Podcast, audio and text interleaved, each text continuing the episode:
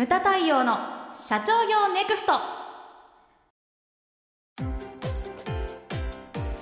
皆様こんにちは。ムタ太陽の社長業ネクスト。番組ナビゲーターの奥脇彩です。太陽さんよろしくお願いします。はいよろしくお願いします。あやちゃん先日僕シアトルに行ってきたんですよ。はい。はい まあ知ってるもんね。まあちょっと前なんだけど、はい。まあ10月半ばですね、あの行ってきたんですけれども、うんうん。あのシアトルって緯度がそもそもね北海道ぐらいなんですよね。あ、そうなんですか、うん。へえめっちゃ寒かった寒い。えっ、とね最低気温2度だった。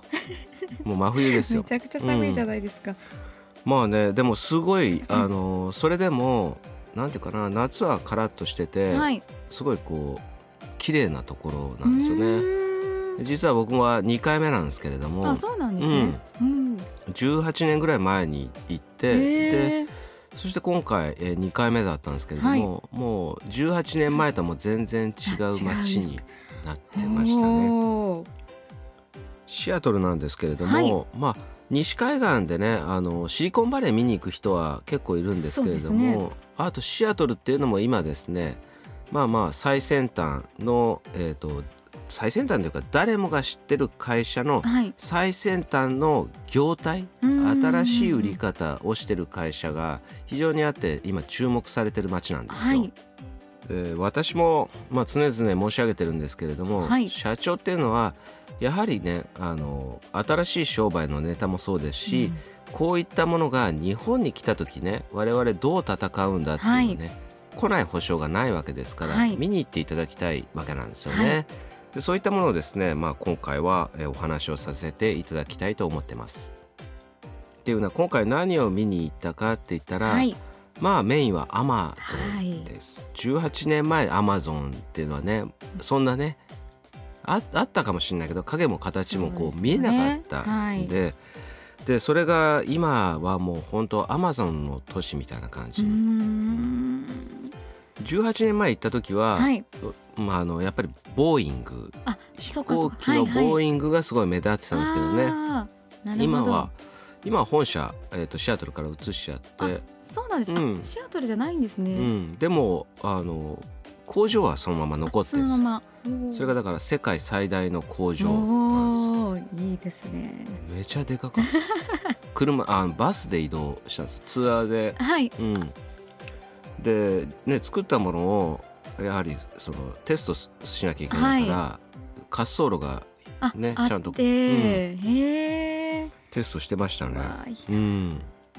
そういうところ行ってきました、うんうんうん。まあシアトルっていう街は、まあ、すごいコンパクトなんだけれども、はい。あの結構ねあのね日本でもすごい有名な有名になってる会社の本社があったりとか。そうなんですか、アマゾンも一つなんだけれども、あとはスターバックスとか。あスタバマシアトルですか。そうなんですよ。えっ、とスタバはね1号店もまだ残ってんですよ。あ。そうなんですね、おーで面白いのがロゴが当時のままなんですよ。へえあれちょっと変わってますもんね。年々そうなんです。年々。変わってきて、はい。だんだんあのセイレーンっていうね、はいはい。あの海の妖精というか、はい。あれがどんどんこうアップになってきてでそのうち多分目だけになっちゃう。目だけ。になっちゃうとあの思います何が何だかうんわからない。わからない。わか知ってる人は知ってる。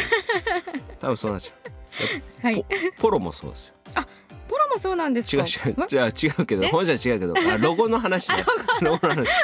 あのポロのロゴがどんどん大型化してるんで。あー確かに。今ポロシャツすごいですよね。す。多分だから10年後には馬の顔だけ。そのうち鼻の穴だけになっちゃうみたいなね。はい。はい。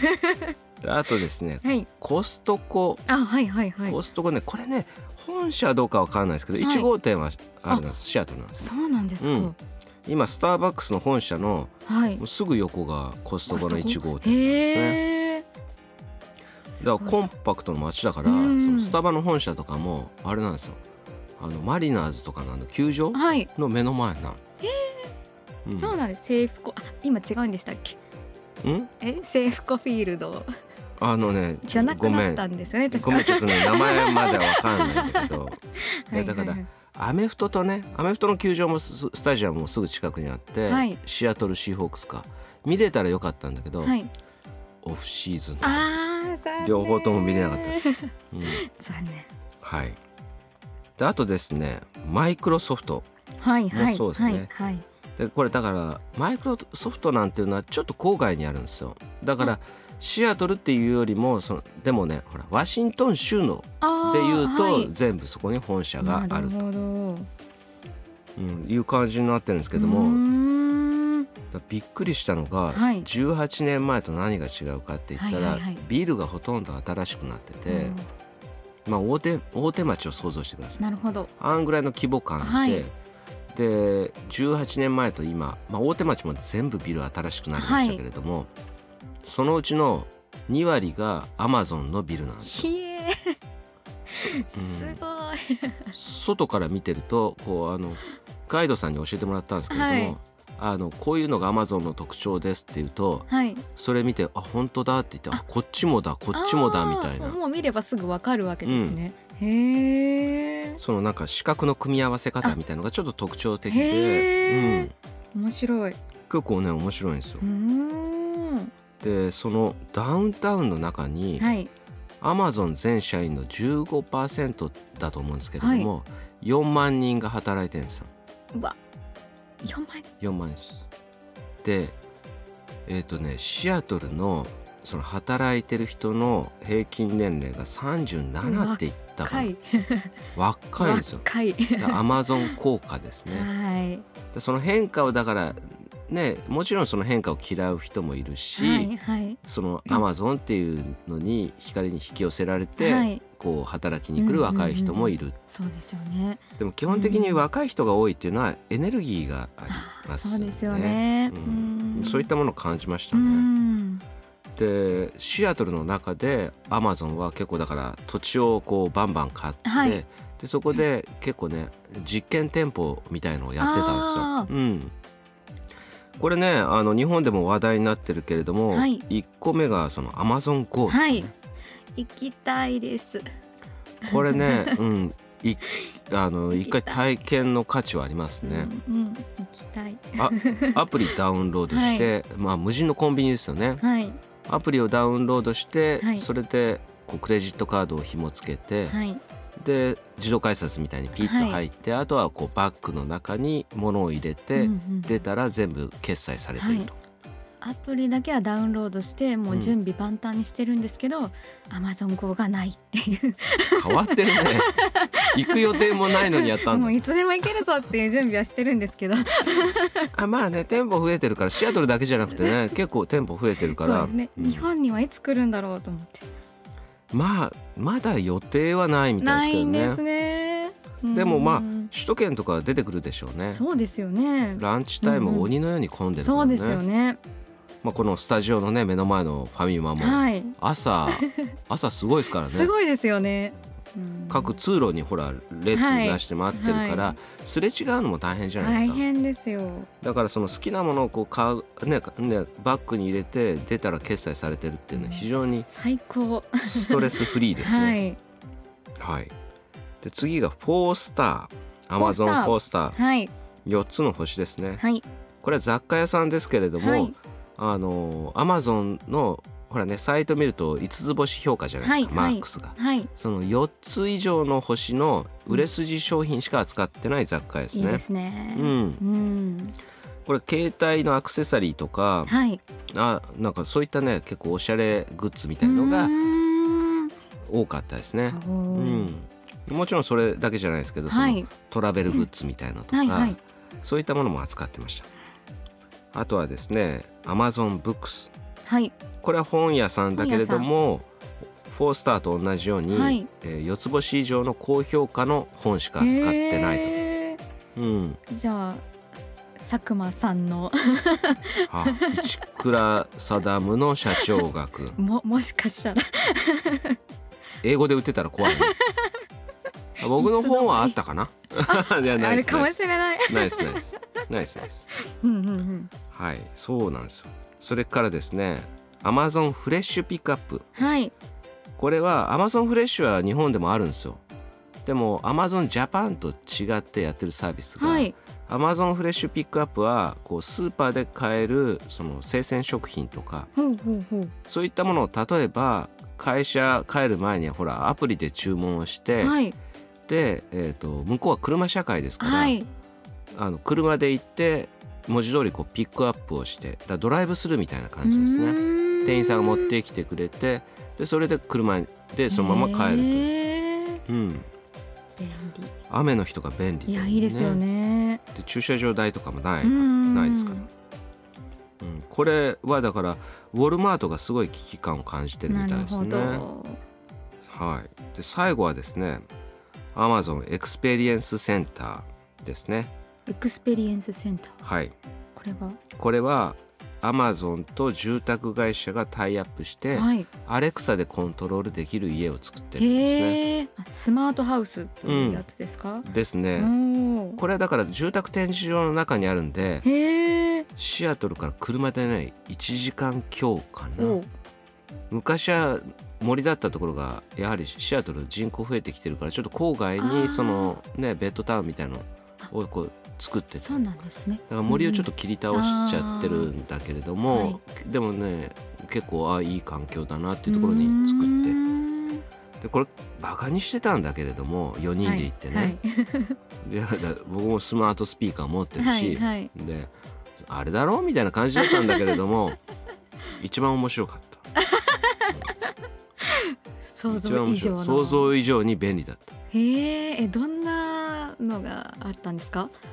あのね例えばほらよくあるのが、ね、寝ようと思ってはいはい。2回行ったけれども、あれ玄関鍵閉めたかなとか心配性の僕にはぴったりで「アレクサおやすみ」って言うと、はい。全部の窓とドア施錠されてるか全部確認してくれたりとか、はい。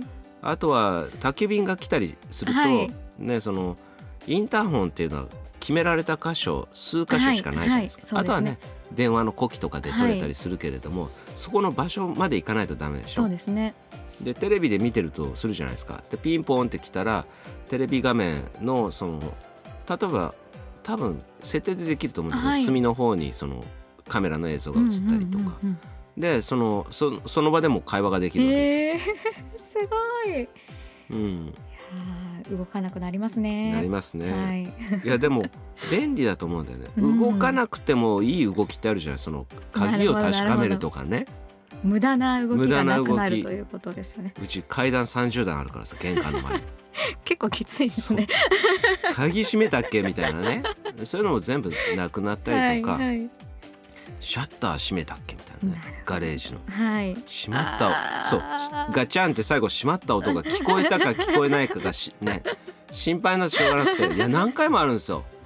玄関入ってからもう一回見に行く。走ってわかりますけどね。大変です。そういうのがなくなる。で実際うん。我々で行った中で、えー、と住宅をまさにこれから建てる人がいて欲しいっていうふうにああ本当ですか、でもそんな高くないらしいのねそうなんですね。そう高いのは何かって言ったらブラインド？自動ブラインド連動させるために、あそっか全部家具とかそそうそう。そうういう全部うん。アマゾンと連動してる、アレクサと連動してるものじゃないとダメダメってことですよね。そうですね。だからブラインドなんていうのは、えっ、とね一つの窓あたり10万う円わ かけるいくつってかだから全部やる必要ないんだよ。全部やる必要ないんだよーえでも全部やりたくなっちゃうじゃないですか。こことこことか例えばほらあの今のそのテレビっていうのはやはりどこの家でも一番でかいテレビをつけるわけじゃないですか。そうするとほら DVD だブルーレイだ見るときに、そのアレクサにムービータイムっていうと照明とそのそこのブラインドを閉めてくるいいな、それだけでよくない？うん、それだけでもすごいいいすすごいいいですいいですいいです。欲しくなりました、うんうん欲しい。でこれねでこう大切なのは今言った Amazon Go はコンビニでしょ、はい。4-star 雑貨屋、はい。で Books は本屋さん。はい。フレッシュピックアップはスーパー、はい。でエクスペリエンスセンターは、えー住宅です。ものすごい業種とかにどんどん出てきてるんですよね。本当そうですね。でこれシアトルの街中で見てましたけどはい。重要なのはこれが日本に来た時どうなるんん。だでこの間ね実学のものの中でも申し上げたんですけれども、はい。あの地方の会社が、うんうんいやうちは関係ないよって言ってられなくなってるんですよね。はい。うちは田舎だからとか、はい。でシアトル自体そんなねあの都会ではないんですよ。うんうんうんうん。もうねダウンタウンコンパクトですぐ外はもうワシントン湖があったりとか、もう自然だかうんらアメリカの中では地方都市の一つなんですよね。うんうんでもそこに本社があったりとか。っていうのはなんでかって言ったらアマゾンのキャッチコピーこれはい面白いんですけれども、はいワークグローバルリブローカル。だワークグローバル世界的な仕事ですね、はい。でリブローカルだ田舎に住うんんで、うんうんそれでワークグローバルだから世界を動かすような仕事。うんこれがだからアマゾンなんだ。だからい都会じゃなきゃダメっていうのはこのインターネットの時代に関係ないんですよね、うんうんうんむしろその渋滞とかも少なかったりとか環境もいいっていう田舎に住んでそしてそのグローバルな仕事をする、それがこれからのスタンダードだと僕も思うんですアメリカはもうそっちの方にシフトしてるんですよね。あの流行ったほら我々が、えー、と90年代とか視察組んでいった、はい。その郊外のアウトレットみたいなアウトレットじゃないけどショッピングモールか、はい。ショッピングモールあれがどんどん開いてきちゃってるんですよネット世界界でそこに企業を誘致してるんですよ。食べるところもある買い物もできる、駐車場もある。で渋滞もないでここれからの働き方っていうのは日本もそうなるんじゃないのかなと思うんですよ、んん何も都会に出てくる必要性なんて何もないわけであってね。ね。だからコワーキングスペースなんていうのも流行りますし、うん、だから田舎の方の会社地方の会社がこれから気をつけなきゃいけないのはそういった都会のそういったものに長けたね会社が来た時にはい我が社はどういうふうにしなきゃいけないのかうん。と、それはだから出てきてから騒いでも遅い話だし、そういった会社が出てこないっていう可能性はないわけですよね。そうですよね。はい、だから、えー2020年はですね、はい。そういったことをこう計画の中に盛り込みながら意図して経あの経営というのをやっていっていただきたいなというふうに思っております。